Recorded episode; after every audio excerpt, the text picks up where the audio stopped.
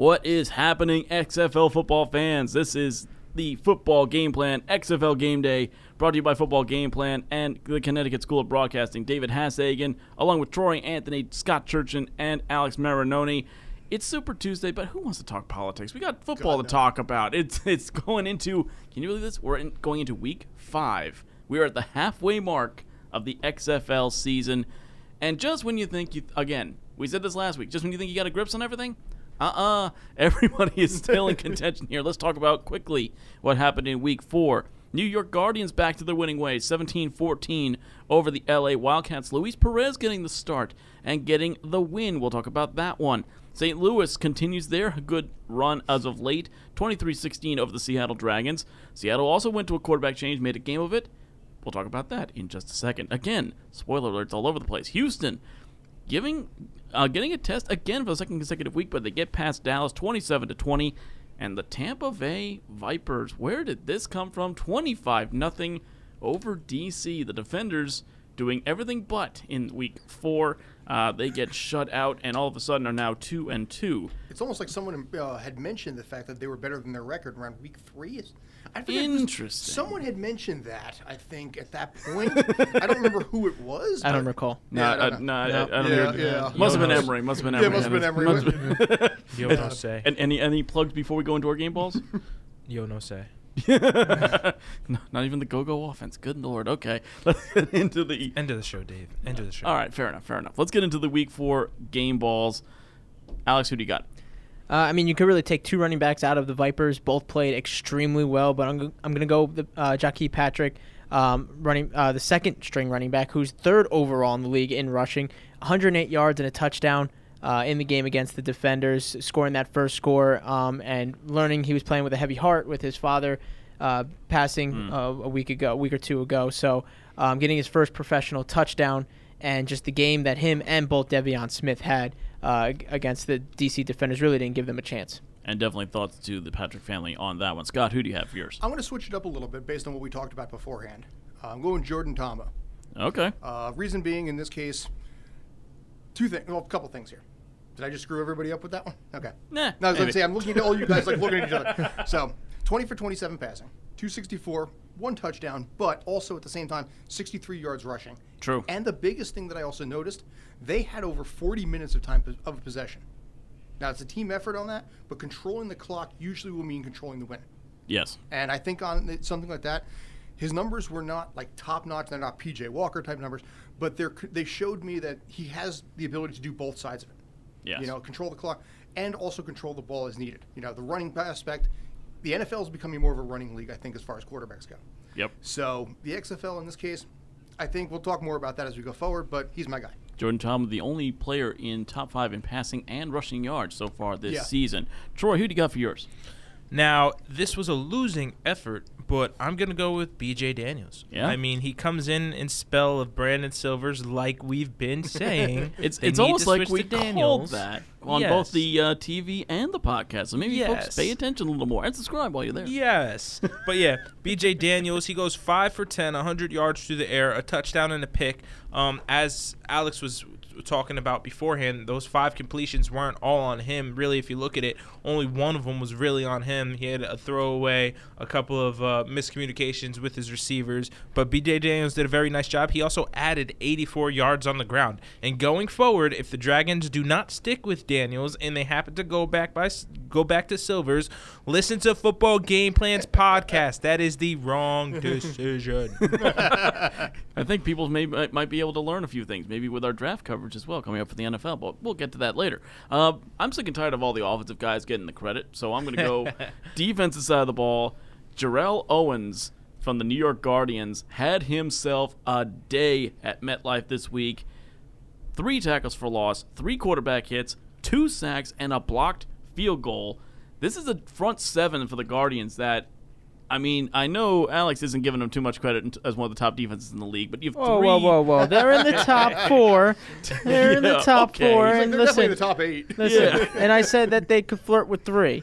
But you have three guys with two sacks plus that are in the top five in the league in sacks: Owens, Kevon Walker, and Wes Sutton. But Jarrell Owens, if he continues like that, hey, might be a uh, player to watch potentially getting to an NFL minicamp or beyond. So we'll take a look at that. But we mentioned a lot of quarterbacks in terms of our game balls, in terms of our game recaps, because this week was just bizarre. Uh, basically, you have a quarterback change in, in football for three different reasons.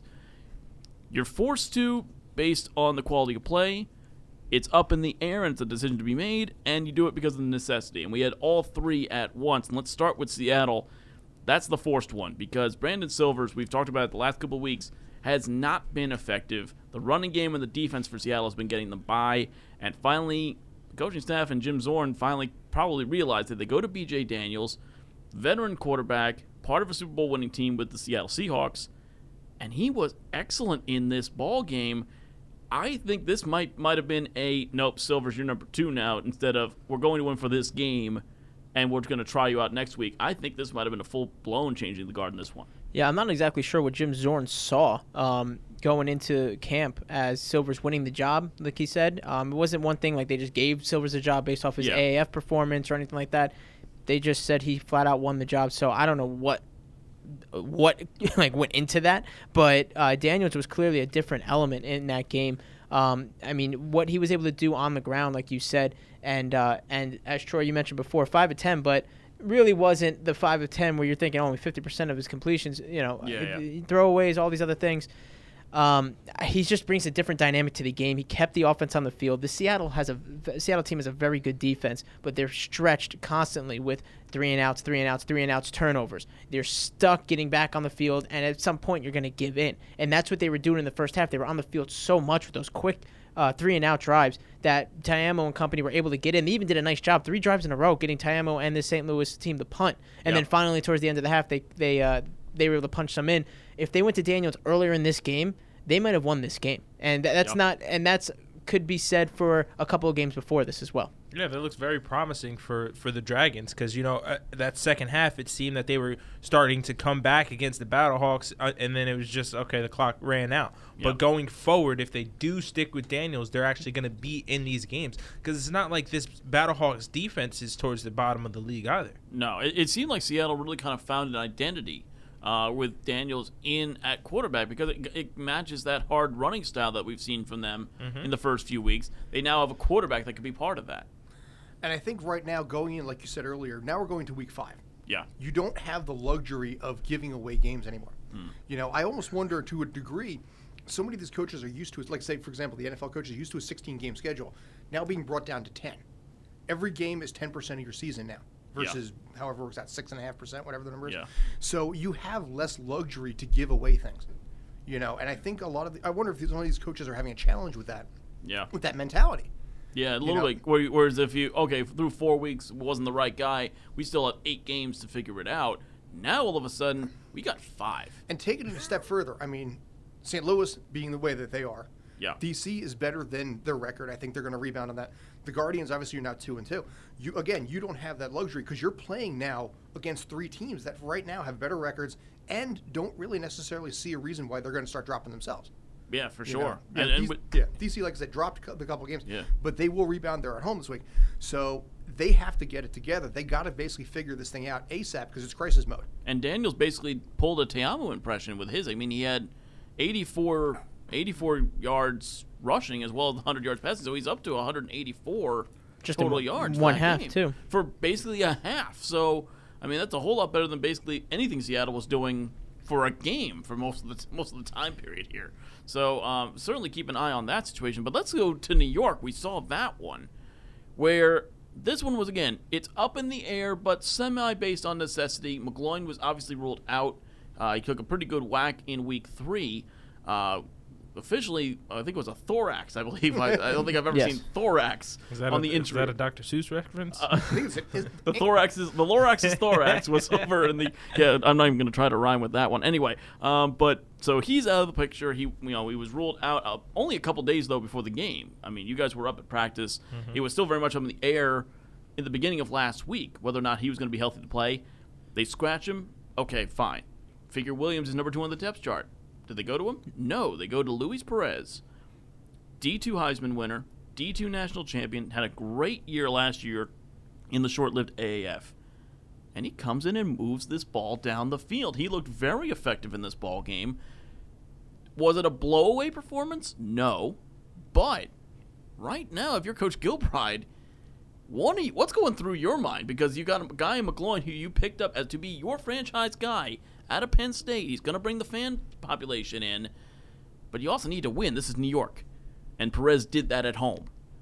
W- what are you thinking right now? Because it, it it's you could argue both sides, but it I think if you look at on the field, I think there's only one way to go. Right. That, go ahead, I'm go gonna ahead. say ride the hot hand. Got to, I, I would think. See, I think that Gilbride is, when healthy, he's going to stick with McGloin because hmm. when we were at practice last week, I actually interviewed Gilbride, and one of the things that he mentioned was before McGloin went down, he was having a good game. I forget exactly what his stats were. Um, Yeah, he was like eight for eleven or nine for eleven, something like that in that game against the Battlehawks. Yeah, he, Yeah. he was he was praising McGloin and how he was doing uh, before he went down with the injury, and I just don't think that I think that McGloin is his guy. Yes, they drafted him as the franchise quarterback, and everything that Gilbride has said so far supports that he's gonna ride with McGloin.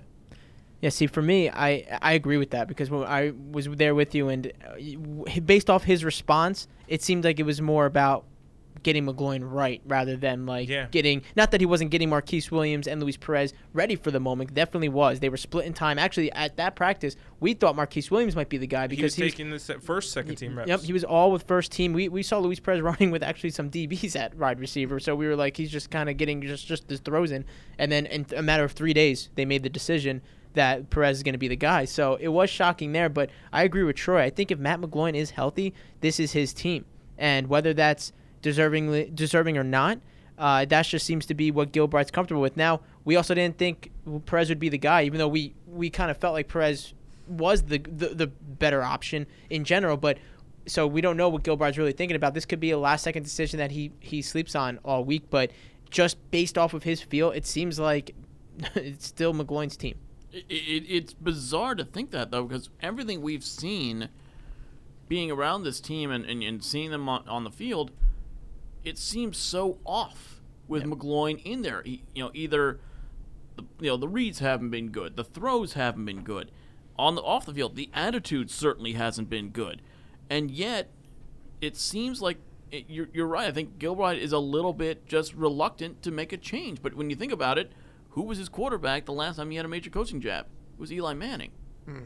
You're talking about a guy who had his ups and downs as a quarterback, where he had one game, or even drive to drive, where it was god awful and then excellent. And that's also part of why I believe McGloin will be the guy because Eli, especially in those beginning years, Eli was up and down before he became the Eli Manning for that stretch of being great. The GOAT. But well, but but before that, you're willing you you in the back of in your mind, if you're the he's the offense uh, coordinator of the New York Giants at that time, he obviously doesn't have the decision on who's the quarterback, but he knows there is no quarterback change. So what do I have to do? I have to work through my guy's struggles. I have to work through the guy's struggles. So he has that mindset of I have my guy and we got to work through it. So now when he's got Matt McGloin back at healthy, he's probably going to feel I need to work through this. Whether that's the right decision or not, we all I think can agree that it's not. but like, that's, but that's Yeah. hi- that background he's coming from. One thing I will give McGloin though is that this past week um, against the Wildcats was probably their best game with running the ball, and Yes. McGloin didn't hadn't had that in his first two and a half. That's starts. a fair point. That's a fair point because certainly Victor had a good, had himself a really good day. He seems to be the feature back more than Tim Cook. Yeah. Uh, even though Cook the last couple games has had his moments where he's shown through, but can we really put it on a lack of running game though, or is this just? One of the things that I think we saw though when we were at the game the other day is there was a jolt. You, Jave, you had mentioned this a little bit too, and I think we talked about it there. Is that there was a vibrancy and an energy that that team Yeah. had had. Now, granted, they could have easily lost that game. A couple of different things that could have happened. They could have just lost that game, and suddenly they're you know they've only had one win on the season and be one and three. But the team seemed to be energized around Perez. Yeah. You know, and we I haven't that's seen. fair. You know, and if you look at the past two weeks prior, you know, the last two weeks, uh, weeks two and three, you know, they had nine points and then basically shut out entirely. They Yeah. went, I believe, it was ten quarters without an offensive touchdown. And the and uh, to go back onto the other point of not having a running game, so that's to defend McGloin. But teams are going to take away the run first. Yes. If and they're going to load the box and they're going to do what they can to stop the run, especially if they don't respect the passing game. What I think we saw with the Wildcats wasn't necessarily that in this game that the running game just was better. It was better. I mean, statistically, it was better. But the reason why was because they had respect for the passing game. They Yeah. respected Luis Perez was going to come in and sling the ball, and teams are not afraid when Matt McGloin's your quarterback. Whether he makes the right decisions, whether he's a good leader or not, all those things can be subjective. If you're not scared of the guy slinging the rock, then what's then all you got to do is take away the run.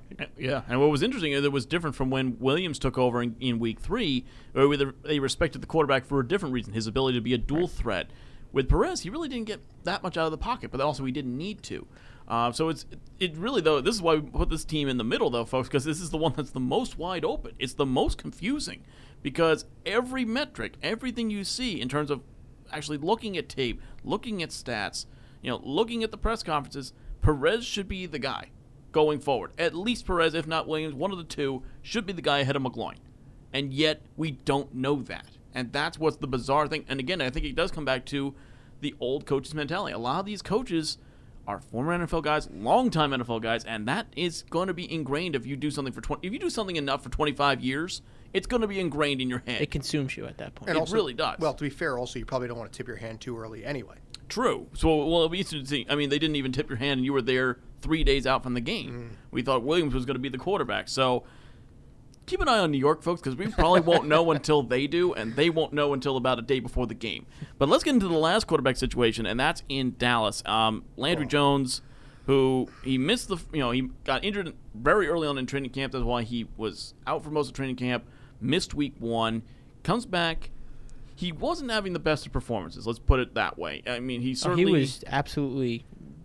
uh, What- was the quote, text? To quote to quote Emery, trash. But uh, I don't think it was trash. oh, What- in was the- it? I, I believe text. it was. Was it? Uh, I don't remember. Can we even say that word on on the air? I don't believe we can. But it was bad. It He was, was- he was bad. It, it was some some body part. I, I believe you can probably figure that one out. But um, all seriously, Landry Jones was keeping Dallas in this game with Houston, uh, and then went in for a quarterback sneak on a fourth and one, and um, went down in a heap. I mean, he was slamming the ground. He was yelling in pain.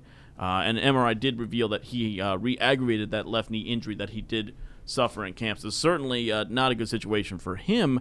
But now the question is, if you're Dallas, who has had an offense that's based around the running game, Cameron Artis Payne has been their big weapon because they really haven't had a consistent passing game so far. Who do you go to? Because Philip Nelson came in at the end of the game, was meh, you know, just meh. You've got Brogan Roback as your number two out of Eastern Michigan. I mean, you can never doubt a MAC quarterback. You can see Ben Roethlisberger for reference there. But who do you go to, be considering they just activated Eric Dungey? yeah, if he's ready, Dungey, he's the You guy. You think it's Dungey as the guy? Because I that think or, that or make a trade.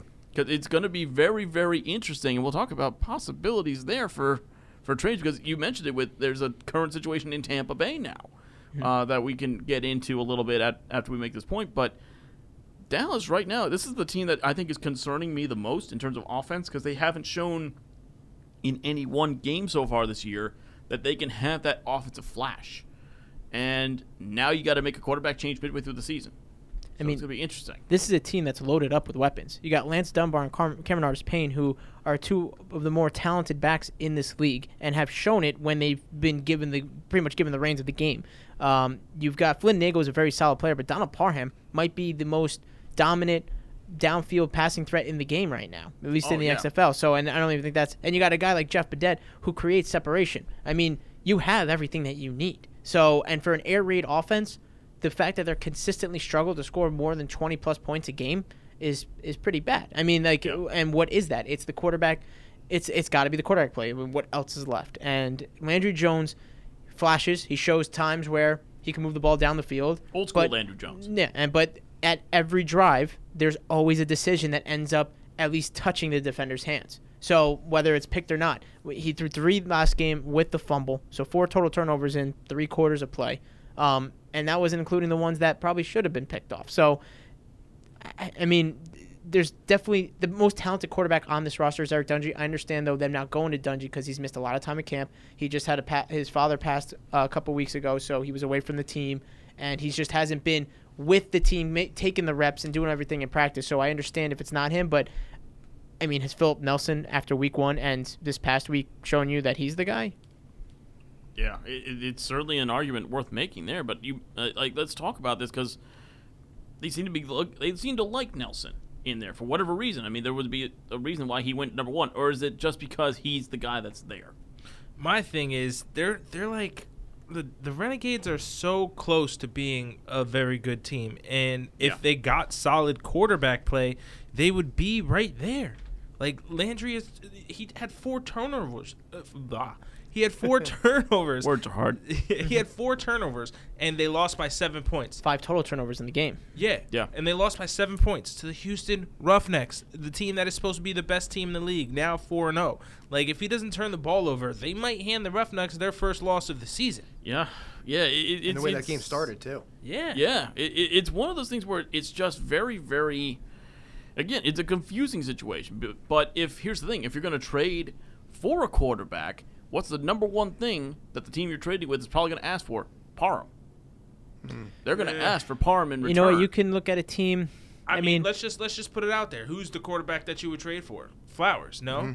There's Quinton Flowers and there's and Heinicke who would be fit in that system pretty well too out of St. Louis. both of which are uh, apparently being, according to being sources, being shopped. shopped. Yeah. Especially with Quinton Flowers too, because that situation in Tampa Bay, it's good, but it's weird because they, you know, they come in, they finally get their first win, they find an i- uh, identity with the running game, but they don't do it with Flowers, which was weird after watching the first couple weeks. We're like, they're effective with Flowers. And that has to be the like the hardest thing to take for Flowers because he he leaves the team for personal reasons. What were the personal reasons like Yeah, quote unquote? doing air quotes The over air here. quotes are up. Was it ever revealed? Yeah, that was the reports were that he just was unhappy with his Yeah. role on Yeah. the team. Exactly. That's what I'm saying. So it's like he leaves team for personal reasons, unhappy with his role on the team, and then what happens that week?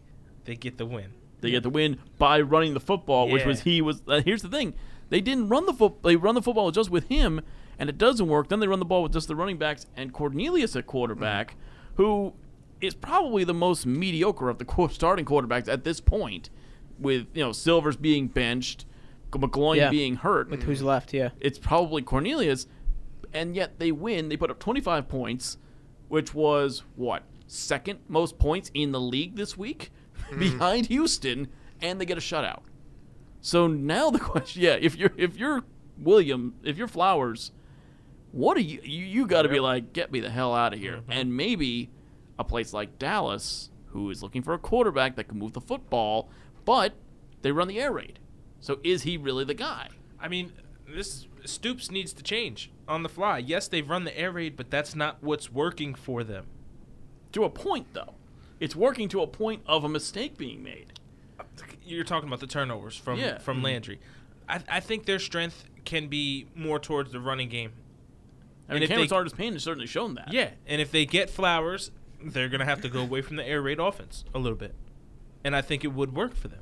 And I think they could even go get into the area. You just can't throw him right into it right now because if you're gonna have him drop back 40 times He's and sit in the some good pocket, balls. he He does. has, he, he, does, has, but but he hasn't done it uh, for Like an that. entire game. and Yeah. and to do that 40 times in you know he's not the guy like if we're talking about I know it's different leagues and I don't want to really bring NFL guys in but like when Lamar Jackson gets the he's a run first guy but Yeah. if you drop back Lamar Jackson it's not ideal but if you drop him back 40 times you feel like he can handle himself. Flowers hasn't had the same amount of reps due to the lack of time of playing from college to now. He hasn't had the same type and he's never played an air raid like system. So to put him in one and to have him drop back 35 40 times in, in the pocket and not let him use his athleticism I mean, he's going to have to do it himself, but to have that be the game plan, that just wouldn't be smart. They would have to really feature him, Dunbar, and Artis Payne. Well, Scott, I want to ask you about this because you, you you're from Tampa. You know, you've lived in Tampa Bay. You spent time down there. This might come down to a political decision because think about it. What happened when Flowers came into the game in week two? They were, you know, they were booing, you know, they were booing the living hell out of Murray. They're chanting for Daniels, and as soon as he got in the game, the place went nuts, and he actually looked effective. Imagine now, after coming off your first win as a franchise, you trade the hometown kid. Like, But- I don't think I, I think that might keep them from pulling the trigger. Here's my take. I mean, Cornelius, I think, has earned himself another start. You know, Okay. I mean, because, because not only did Game manager great game manager style. I mean, Yeah. He did have the pick, but he did have the rushing touchdown as well. Now, some of that could be also, you know, defender defense there, which had its own problems in a few different ways as well. But I think he's earned a, a- another start there. The whole thing with Flowers, though, is he obviously. How much does he become a cancer in that clubhouse? That is You the, know, that is the the, you uh, know, the worry I you have I, to think about here. I go back and forth with this for a little bit here. Now, if he goes to say Dallas, for argument's sake, that's also out of conference. True. So now they do play later on, about two weeks, uh, three weeks from now. So in Tampa, uh, St. Louis will play there. So you have to look at it from that perspective a little bit. But you obviously you ideally want to try and trade so they don't have to bite you in the in the butt later on. Right. But in this particular case, is Flowers becoming too much of a distraction there? Being the hometown guy who wants to play, who's not playing, and is that causing issues? I don't know. Cornelius, in my mind, does deserve another start based on the fact that they did get their first win. He did, with that rushing touchdown, he did take a couple of hits to get in there. And I think that's going to honestly just annoy Flowers even more, feeling that he deserves the start. And, and and thinking about Cornelius too, he didn't have a terrible day. He had 211 yards passing, 77% completion percentage. Yeah. It's not terrible. Now, granted, you can talk about you know what kind of throws those were. he only had one touchdown. Longest pass play was from 38 yards, so he didn't mm-hmm. exactly bl- throw the ball deep down the field very often. But But he pulled off a win when nobody. Yeah. I, mean, I think a lot of people didn't think that was going to happen, as much as even as it was. Yeah. Well, well, let's talk about this this matchup last week because we got to talk about these two teams because Tampa Bay, I mean, we saw them week one. This was not a good football team. They could do nothing right the first two weeks of the season. Week three, they almost pull off a shocking upset. This week, they finally get their first win and do it in a shutout. Meanwhile, two weeks in, we were thinking DC was Kings of the East, possibly had an MVP candidate in Cardale Jones. They've been absolutely shut down the last two weeks. Nine points, and that all came in week 3 mm-hmm. So, are these teams for real or not? Because we, we know pretty much at this point, we know what St. Louis is going to bring to the table. We know they're a solid team from top to bottom. We know Houston. We know what they're going to bring to the table. New York is starting to find its ident- identity. They've always had it on defense. LA still working things out. But what about this DC team who we thought we had a good vibe on, and now all of a sudden, what happened? What happened to They're DC? lost right now, and right now, what it looks like, there's a confidence issue, and more important, well, just as important, they a lack of prep issue. Hmm. They look like they're they look lost offensively. They look like that if if Cardale can't move the ball 20 plus yards down the field, they hit those big plays. They look like they can't manufacture drives. They don't have the running game. I think uh, Brissett had a rough week last week, but the week before came on late in the game. Um, he's not really getting play until the end. It's been Pumphrey it, um, really as the guy, and he's been okay. But um, I mean, I can't really hit on one guy because the whole team has been just all around bad defensively and offensively. I mean, we looked beginning of the season. A lot of people had this from roster standpoint, top to bottom, the most complete team. And then the first two weeks, they showed that. And now it looks like now the teams puts they put some stuff on tape. Teams are seeing what they're doing offensively, how to attack them defensively, and it looks like the coaching staff and these players are, are going, "We're good. We'll handle it. We'll be fine." Too and, predictable. And we yeah we can, we're not going to adjust because we'll figure it out. All LA did and all Tampa did defensively. Only thing different is they put too high. They put too high. Didn't let anyone any uh, Ross Tompkins um, Rogers, any of those receivers get behind the defense. They kept everybody in front and forced them to force Cardale Jones and that offense to metic- meticulate their way up the field. They couldn't do it, and it's not because they can't do it. It's because that was in the plan and they stuck to their plan. Yeah, I mean, you know, I couldn't have said it better myself. Harsh words from Alex Marinoni. And it's oh, you know what? Because they, everybody's trying to find the reason, but it's so simple. They're just they're calling. It's like when you play when you're playing Madden and you're playing you're you're beating everybody. You're playing somebody who's beating everybody up, and then you just switch your defense, and they're just running the same four plays. It's what they're doing. They're just running the same, and because that's what they're comfortable doing, and they're not making those adjustments in game. And when they do make the adjustments, now that's when the confidence thing starts happening. Now you're missing the five yard hitches that you need to. Now the second and fives and the third and twos, they're not being hit. So it's second and ten, third and 10, work down the field. Second and 10, third and 10. And then let's try to get a running game. Not getting a running game. Third and 12. Let's get a couple, like, it's, it's okay to get five, six, seven yards on first down and not go for 15, 20 yards every time. And and then you have the opposite side of that Madden equation, by the way, which is the guy that runs the same play 15 times in a row, hitting the exact same route. That was that, that was, was Dallas. That was Dallas with Parham. Okay, yeah. well, oh, oh all right, hitch route at eight yards, bang. hitch route, eight yards, bang. Hitch route, eight yards. Stop Yeah. the hitch route. They finally doubled him up. Oh no, I have to do something else. But no, you're right though. It, it has become a very. It's not. It's one dimensional in the sense that there is no backup plan. It's not one dimensional in that they only pass the only one. It's one dimensional because they have no backup plan. I mean, Cardale Jones, the first, like you said, first two weeks of the season looked like straight MVP. Last two weeks, he looks like he can't hit the side of a barn. You know what I mean? Yeah. Like he went nine for 22 in this one for only 72 yards and a pick. What he? I think the week before didn't he Four have picks. Four picks. So five Yeah. picks and no touchdowns the last two weeks. Yeah, that's Mm. wild. And this is a guy who has had never lost a game. Mm-hmm. Had never lost a game in his career. Which makes me wonder if that also has a psychological effect. Yeah. oh, it, it has Because you to. never you never got you never got kicked in the teeth earlier on.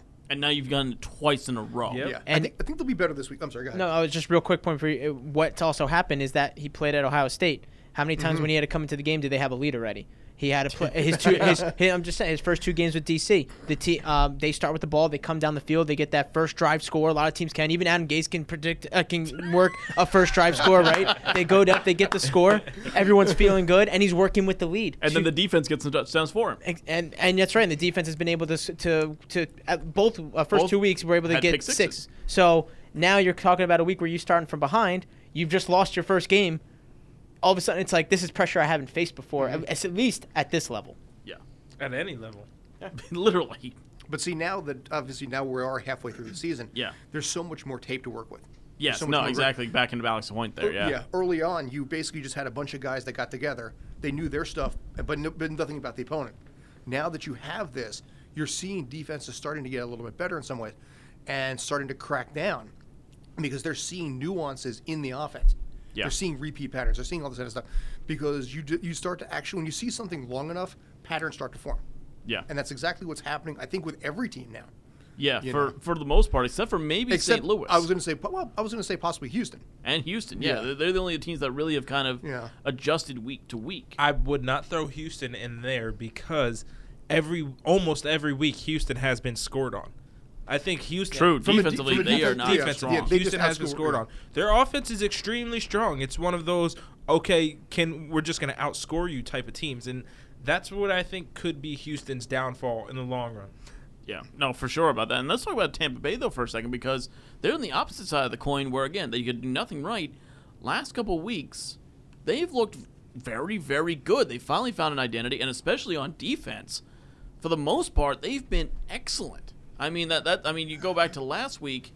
Yeah, they allowed 34 points, but again, to Houston. Yeah. like everyone's allowing that kind of numbers to Houston. They still put up 27. They now put up 25. Again, second best point total this week, and they pitched a shutout. Tampa Bay all of a sudden has decided, okay, yeah, we can start playing now. And and, and again, with this being only a 10 week season, we're only four weeks in.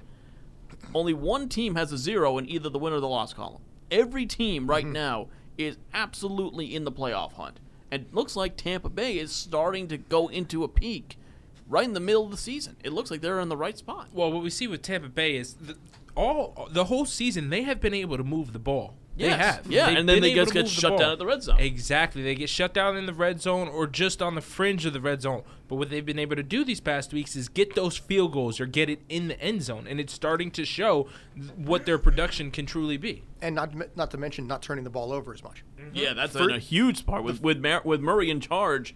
There was a pick almost every like every two drives. Six turnovers the first two games, two the last in the last two combined. There you go. Yeah. LSU still beats them by 20. oh, here it is. And here it starts again. And there it is. All right. Okay. No, let's, uh, let's, let's timestamp this so we can send it to Emery. yeah, we're at the 33-54 mark. Okay, here we go. But no, you're you're right. It, it, the the turnovers have been a major factor. Uh, again, the one thing you can say about Cornelius is that he takes control, takes care of the football. I mean, he had no sacks in this last game. Uh, he was able to get the ball away when he needed to. When he runs the ball, keeps it secure. Doesn't really he doesn't force things. He doesn't become a game breaker. Obviously, in the passing game, he stays safe with his throws, which can be a detriment. But it, sometimes it can be an advantage. Well, that's also because last game he didn't have to, and Right. that's been a part of it. Tampa Bay, um, we've mentioned it before. They they probably have the best, if not the best, one of the best offensive lines in the game. Yes. they, they've had Yes. all, even their their two bad losses the first two weeks. It wasn't because people the teams were getting to the quarterback. It wasn't because they didn't have a running game. There's a reason why Smith and Patrick are top one and three in the league in rushing. I mean, this running game is legit, and all you have to do is not screw up and make those timely on target throws, which sounds easier said than not. But when it's constantly third and three, third and twos, like we were talking about with um, DC's problem right now.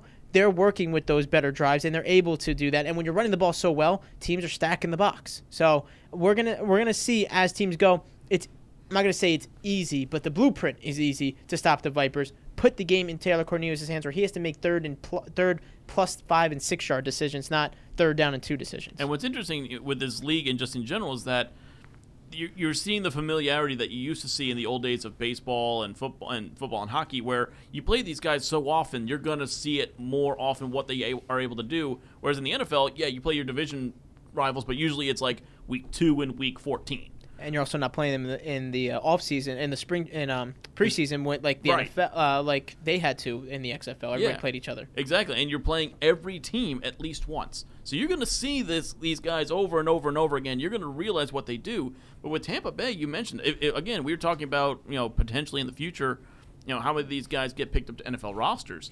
If I'm an NFL GM, I'm looking at this offensive line and saying I'll take any one of them as either you know as a solid you know not as a starter. I you know obviously you're going for the XFL for a reason, but as a solid, yeah, I need that guy on my team to at least at minimum push for competition, if not be a solid backup if I need him. But the running game has been outstanding. I mean, Smith and Patrick have been. I mean, it sounds like a great law firm to be perfectly honest. Smith and Patrick, law employers, but 230 yards combined. Mm-hmm. Like Cornelius doesn't need to throw the ball more than you know. He threw the ball 31 times. When you can he ru- doesn't even need to do that. When you can rush between your two running backs 45 times for over 230 yards, it really needs a bad day from your quarterback to screw that one up. You- or Aaron Murray, or just in general Aaron But Murray. one opens up the other. Yeah, You know, in which absolutely it does. Absolutely it You does. know, one of the things that we noticed about the LA game is that they passed for more than a full quarter straight. yeah, 25 straight 20, 25 straight pass plays without a run. yeah, because Carter was shut down in that game. Well, Carter, that- Carter wasn't in the game. Well, but, that's why um, Carter was injured. It But was Ro- uh, Rose was shut down, and, and they right away got away from um, Rose, uh, Harris, Hood. Yeah. Hood, Whitfield. Harris was the most effective one. Yeah, and he was really the only one who did anything. But yeah, no, they, they you found the found the strength, and this is one of the few times where you could see that, especially with that LA game against New York. But Tampa Bay, I mean, they shut down everything DC Mm-hmm. did. I mean, everything in this game. And if they continue to do that, who knows where this team could end up? Because again, you're looking at a, at a four team division. Two teams are making it, and all four teams in each division have a shot right now. In your opinion, how many wins? I mean, seven wins. I think is safe to say you'll get in. Can you get in with six? I mean, there's still so much. You don't know if team gets Mm. runs on a gets on a heater or anything I mean, like obviously that. it's all the tiebreakers Yeah. and everything like that. I mean, which- with with only four four teams in each division, you would think six would, and and coming up to the halfway point, all teams could be at two. The best team, other than Mm. the Roughnecks and Battlehawks right now, that second place team at best is going to have three wins. So Mm. so half the season to get three more wins at, uh, to get and six total. That's obvious. That's definite. Like uh, I'm not gonna say definitely in, but that could be enough to push you in. I, I think seven might be the borderline. To be perfectly honest, if you Mm. Get that seventh, you're done. You're in there. You're yeah, done. seven you're three seems go. to be like you're Se- in, and then seven- six and seven- four is like you're you're ten and six, nine and seven sort Yeah, of deal. Yeah, in the NFL. exactly. Because Yeah. right now you got you got three teams at 500 with Mm-hmm. DC, New York, and Dallas. None of which have really blown us away as a total game plan like Houston and St. Louis have. But on the outside, Tampa Bay is coming up nicely. LA under Josh Johnson has finally started to find a rhythm. Didn't have it last week, but are starting to find a rhythm. Seattle, they just made a quarterback change. Again, will we see that dynamic shift? Houston, St. Louis right now, even they can't feel like they're safe because Houston's been absolutely tested the last two weeks. And St. Louis, I mean, again, St. Louis just keeps rolling along, but even they had problems with Seattle. And we were talked about this a little bit. If you go and watch the show uh, coming up on Friday, we talk about this, Alex and I. Uh, all eight teams really started with a level playing field in this league. Where again, with the NFL, yeah, the worst teams have the best draft picks. Yes, that you know that goes through and whatever. But this one, you can see the parity in this league is from one to eight, where everybody had the same formation, had the same chances, everybody had the same ability to draft the way they wanted to from the ground. And you don't get that with a franchise that's been around for 80 years like the Giants have. Or even, you know, since the Jets have been around. You can't do that because it's just always been something there. You're starting to see the parity now, and that's what makes this this league so exciting. Is that you have no clue. Like Alex, you had a good streak going. You were what, eleven straight It was predictions, 10 and 0. Yeah. ten and oh? Nice. zero, and then where the hell is that gone?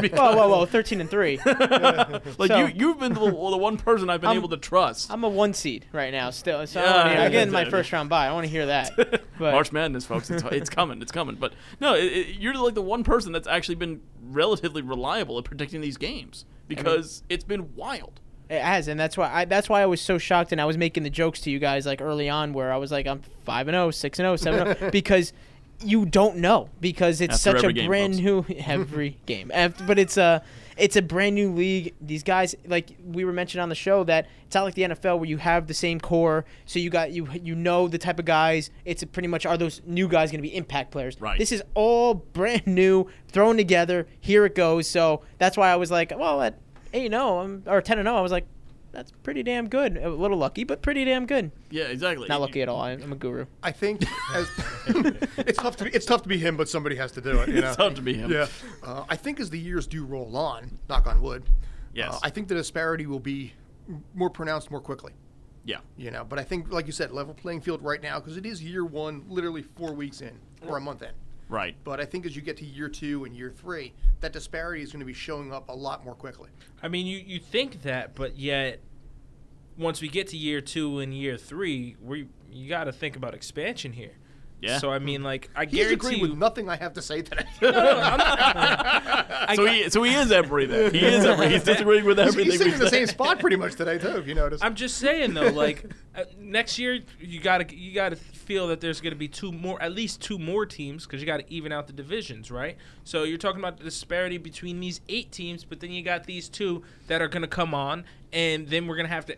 Are they going to draft two quarterbacks first, like we had the quarterback draft Right. first in the XFL uh, when when it first started, and then from there, how are they going to build out their rosters? We don't know that yet. Well, we do know the one thing we do know is that um, even though these are one-year contracts, the XFL still owns the rights to these players. Yeah. So at the very least, if these guys go to the NFL next year, the ones that do go and the ones that don't will obviously still be on the team, but the ones that do go to the NFL, if they're just practice squad guys or they only made the you know one or two weeks, they could say I'm coming back as long as I guess in the NFL contract that's allowed. So, um, so at least.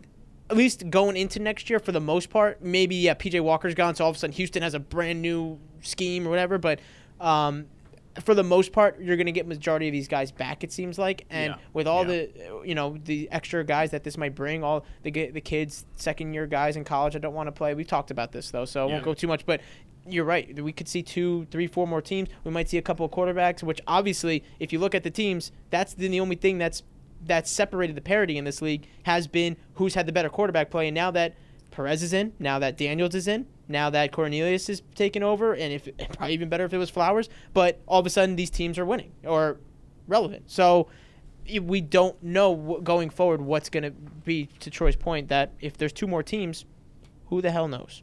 It's gonna be it's gonna be wild and bizarre to be sure. Uh, I I think I, I'm not. I mean, obviously you've got your betting lines, you've got your best bets, but I don't think I'm gonna put any money on this XFL season at this point because it's just so open. I got mine uh, weekly, especially coming up. I don't care what the number is.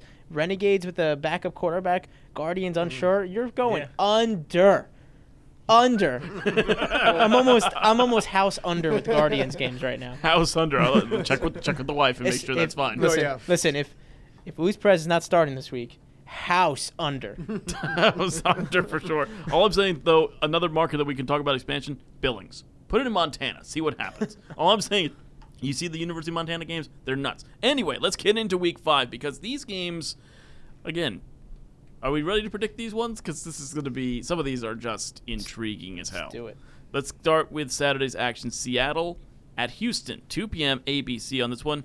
Houston, the only team with a zero in the win column, in the loss column, excuse me, 4 0. Seattle just made a quarterback change. It looks like it's a permanent quarterback change because he did it right at the half. BJ Daniels was more than effective in that half of football, 184 yards total. But again, this is Houston. Are they going to be able to? But they haven't been able to stop anybody this year. Can they stop BJ Daniels? That's the question. I mean, it's this is gonna be low key a great, great game. If Brandon Silvers was the quarterback, nope. But no, with, but with BJ Daniels, Jeez. this this is gonna be a this can be a great game because we've seen Houston give up points. So even Yes. with even with Silvers, I'll be fair to him. He probably could have a couple. He he was very good in those first couple of drives, and then that's when he stalled out the rest of the game. Yeah. Over the past couple of weeks, if he if Daniels is in and he's the guy and he's getting the first team reps, he could put up points against this Roughnecks defense. And this defense for Seattle is good enough to make some stops. This is going to be a one score game again. And uh, I'm not going to give you a prediction, but I will say that's going to be a hell of a game if BJ Daniels is the guy. No, bro, this is predictions here. This is predictions. Emery's Let's- not let's- here. Let's get Predict. it. Let's get it. Oh, you know what? I didn't do these games on the show. All right, You so did I'll not. do I'll, I'll do the Saturday games. Fine, fine. I'll do the Saturday games. I'm gonna go Dr- he- Roughnecks. I'm gonna go Roughnecks, but like, like I'm talking 30 to. It's weird scoring, so I'm gonna say one score, 30 to 20 something. That's how I'm doing that. Low 30s to high 20s. You said the spread was what 13 and a half. 13 and a half. No, they're covering. They're covering. covered. The, the Dragons. Definitely covered. I'm going to say they're not going to cover. Uh oh. I'm gonna I'm gonna go basically in this case. I'm gonna say Houston will will ta- will take. Uh, I'm sorry. I'm gonna take uh, Houston with a 13 and a half. Wow. wow. Um, that's here's a lot of points. Jeez. I know, I know, I know, but Have they covered that all year? I'm just curious. Nah, I don't think so. I think right now the home crowd's going to help. True. You know, they are at home. Um, I think Seattle, like I said, I think you're right about the quarterback situation, but I still feel that they're just too disheveled right now. You know, Okay. I think a little too too uncomfortable there. Um, I don't know. It remains to be seen. And PJ Walker, we know with him, it's quick strike offense with him and Cam Phillips. Although, what we did see with Cam Phillips is that he was tightly covered in the last game. That's game. what I'm saying. In this- 44 of 45, he had press coverage on. I was literally going to say that he had a he basically had a nothing game, yeah. but PJ Walker did not, which means that there's options out there. It's like okay, well, you know, the whole the whole thing the entire season has been you know Walker to Phillips, Walker to Phillips. Take out Phillips, fine. They still scored 27 anyway. but Seattle secondary is solid. Yes, what it do you is. think, Troy? I think it's going to be a good game. It's going to be a tough game for the Roughnecks. Um, like we, I said earlier, they do let up a lot of points, and that is their kryptonite. The defense doesn't hang with their offense. Their offense is the Roughnecks' offense is truly explosive. It is. They can put points up on you at any time. But it's going to be interesting, interesting to see what this um, Roughnecks defense can do with a mobile quarterback like B.J. Daniels back there because we saw with their game against the Battlehawks what Ta'amu was able to do, and that was a close game as well. And uh, just as that out there, Houston first in touchdowns four, but second in touchdowns allowed. Yeah. So we'll keep an eye on that one. Moving to the second game on Saturday, 5 p.m. on Fox. Talk about question marks. New York at Dallas. We know it's not going to be Landry Jones, but we don't know. We don't have a clue, and I don't think even the Guardian staff has a clue who's starting at quarterback for them and their struggling offense. Although their defense has allowed the second fewest touchdowns in the XFL this season with eight. They've only scored five. They certainly showed some potential last week against LA with Luis Perez in there. But this is really this is one's hard to predict because there's so many question marks around this game. Yeah, this team, the Guardians need to play better on the road. Their two Yes. road games, they looked like all facets of the game they were they were outmatched. Now the quarterback obviously highlights everything, especially when the offense isn't putting up points. But both games at DC, at St. Louis, great. Uh, well, DC at the time, but um, St. Louis is a great team. I get that, but they were outplayed and they looked like they got off the bus and weren't ready to play in both of those games. They're going to need to come out like it's a home game, like they were last week against the Wildcats, ready to win this game because this is a winnable game. Renegades have a very good defense, but this Guardians defense could earn their way up those rankings and take one or two back to the house this week. Only at number four. What a what a surprise! What a surprise! Anyway, Scott, thoughts? This is easily the most en- enigmatic game I think of the four. Yes, in my mind. good word. By the way. Enigmatic. There we go. It's- Can can you it's- define that for me, please? uh, Definition. yeah, no. We're talking to football Can you people, use- not nerds. Oh, oh, oh, N word, nerds. No, no. How about this? Me not know what do. Jeez. But anyway, Okay. going Anyway, into the yeah. game. I mean, like, I- like I said, there is so much curiosity on both sides, on both teams here. Yeah. You know, I think honestly, I gotta go. I gotta go with Dallas on this one. Okay. You know, I think the way that you know the Guardians were, they got the win emotionally huge, granted, but that was a game that, for all intents and purposes, they very, very, very easily could have lost last week. Fair enough. You know, had Spruce been in there, for example, I think basically LA would have won that game. But, but yeah, no, Interesting. yeah. Interesting. I can't I can't debate that. Um, this is gonna be a good game. This is the battle of the I don't know who's quarterback. Battle of question marks. It really is. But I'll tell you what, if the Guardians can run the ball like they did last week with Victor, Victor was effective, yes. and if that front seven for the Guardians continues to show up, this I think the Guardians could take this one, but it's going to be interesting because you don't know who's going to be at the helm for the Renegades, and the Renegades' offense could be very v- formidable if the right person is back there. It might not even matter with the quarterbacks in this game because you've got the matchup of Cameron Artis Payne versus Darius Victor, and you also have Artis Payne versus that Guardians front 7 mm-hmm. who, as we've seen, has been absolutely dominant in Yeah. the trenches so far, you- no matter when whether they won or lost. So it'll be interesting to watch that one. Let's move to the Sunday action now. 3 p.m. on FS1. St. Louis at DC Defenders. Sometimes they say, you know, a little home cooking can do you good. DC finally gets home after their east-west travel, which we know is the major factor in all away games, is east-west travel, As per Alex Marinoni. as, as, as per the guru. I would love all of you to look up the road records of the XFL this year and then get back to me, especially the ones that leave the time zones. I'm looking at it right now. Let's ahead. see, Dallas Renegades 2 0 on the road. Explain Did they that. leave the time zone? Hmm. I think you should start a travel service, by the way, Listen. as well as being an Listen. XFL guru. Listen, listen. Marinoni travel service. But let's get into Numbers, this. Numbers do not lie.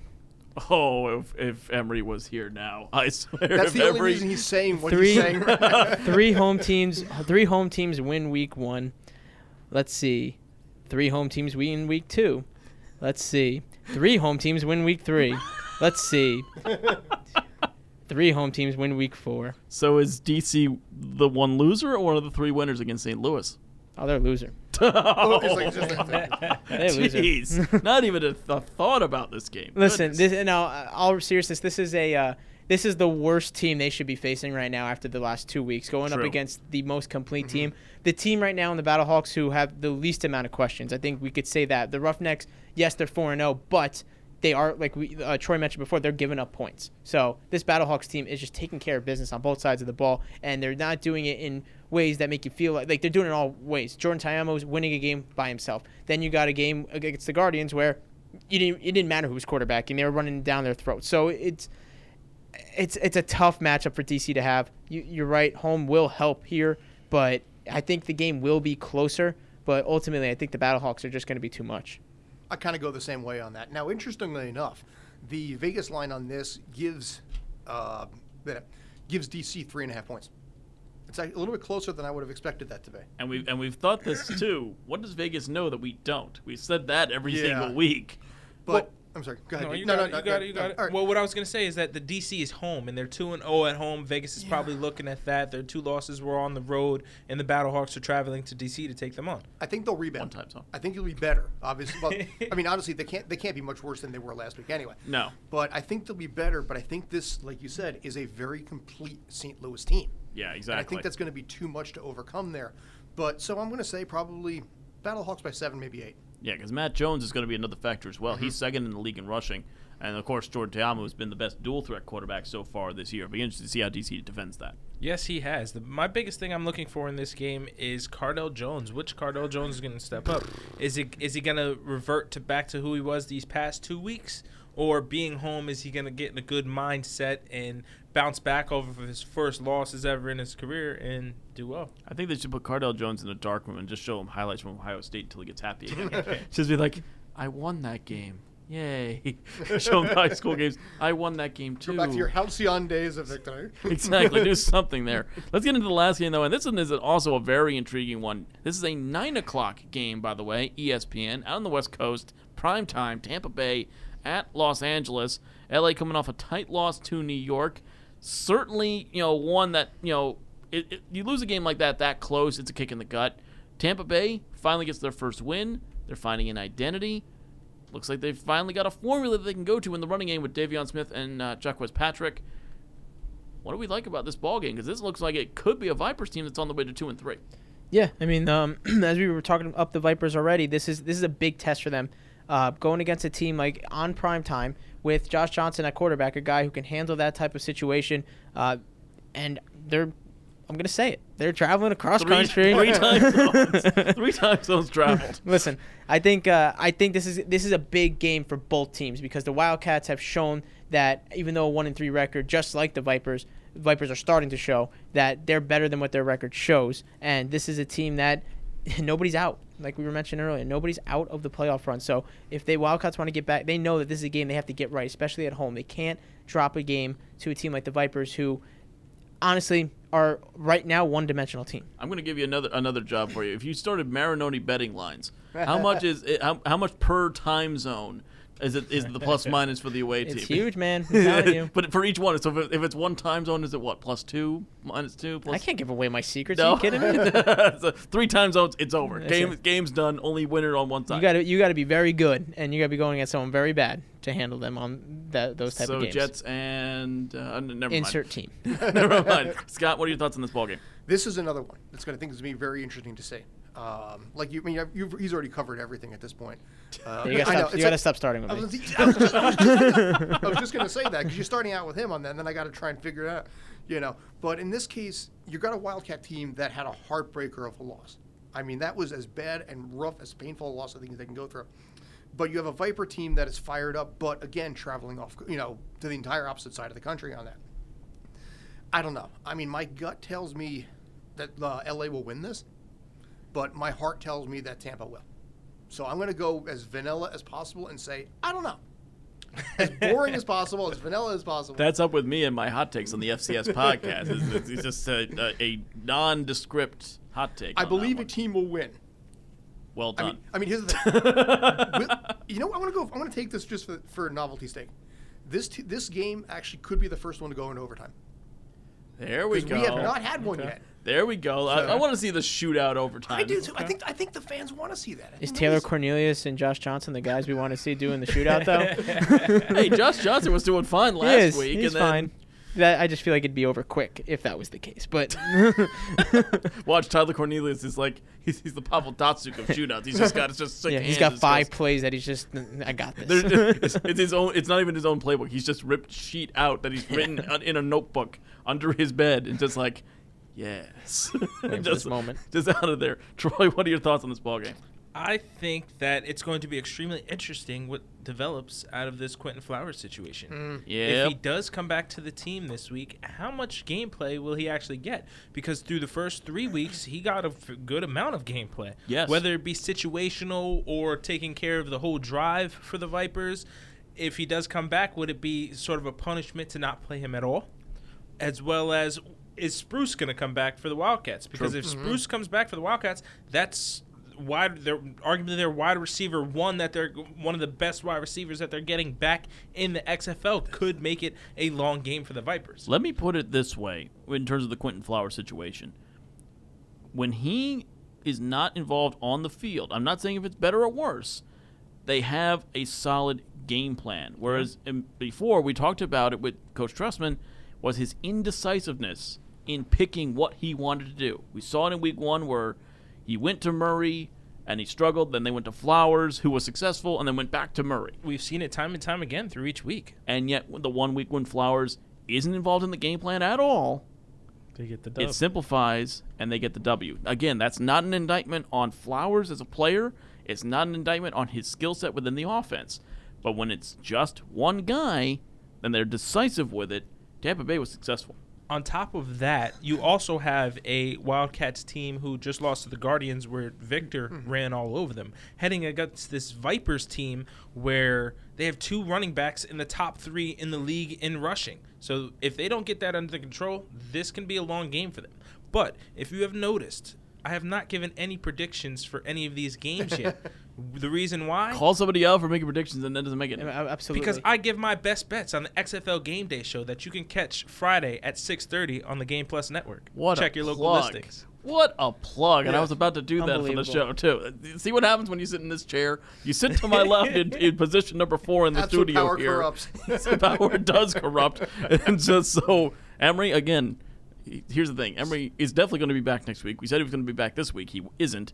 He's still doing his scouting stuff, which you can find on footballgameplan.com. You can find all the scout rankings, and on YouTube, you can find all the videos there, position by position. Even wide receivers are broken down he is going to fry all of us, I'm sure, for one reason or another. Between you and your time zones, you and your bold predictions. Scott, just in general. Me, same thing, because I brought up soccer once, so that's gonna be make that twice now. I was just- fascinated to see where you were going to go with that. Just just know. in general, be over, all over that. But it's going to be a very fascinating. And again, we're at the halfway mark of the season, folks. We are halfway through the first season of XFL football. And again, for the naysayers out there, if you want to compare this somehow still to the AAF, you're still seeing over a million fans per game watching on TV. Yeah, they got the big time broadcast. You're not watching this game on these secondary channels. These games are on ABC. They're on Fox. So you're definitely going to pull in the numbers. And they're out. The biggest thing is that they're outdoing a lot of NBA games and all the other leagues across America. And if they can survive three more weeks, they've outdone the AAF. Yeah. Oh. So, which at this point doesn't seem like it's going to be any problem. Quick, can you name the one quarterback who clinched a playoff spot in the AAF? Hmm. So, some guy out of Division Two, Texas A&M Commerce. Uh, oh, what's his name? Perez, I believe. Luis Perez of the Birmingham Iron went five and three. Just saying. I will. I will. Who would have thought? Who would have? Hmm. Listen back to the podcast, folks. I think you're going to be finding us a little bit more right every single time you listen. And while you're there, you can subscribe and give us a five star rating and let us know what you want to hear on SoundCloud or iTunes, where you can listen back to any of our previous podcasts, as well as the NFL, college football, anything you want to know. It's where football makes sense here at Football Game Plan. That'll do it here for the Week 5 preview. For Alex Marinoni, Scott Churchton, Troy Anthony, I've been David Hassagen. We will see you next week.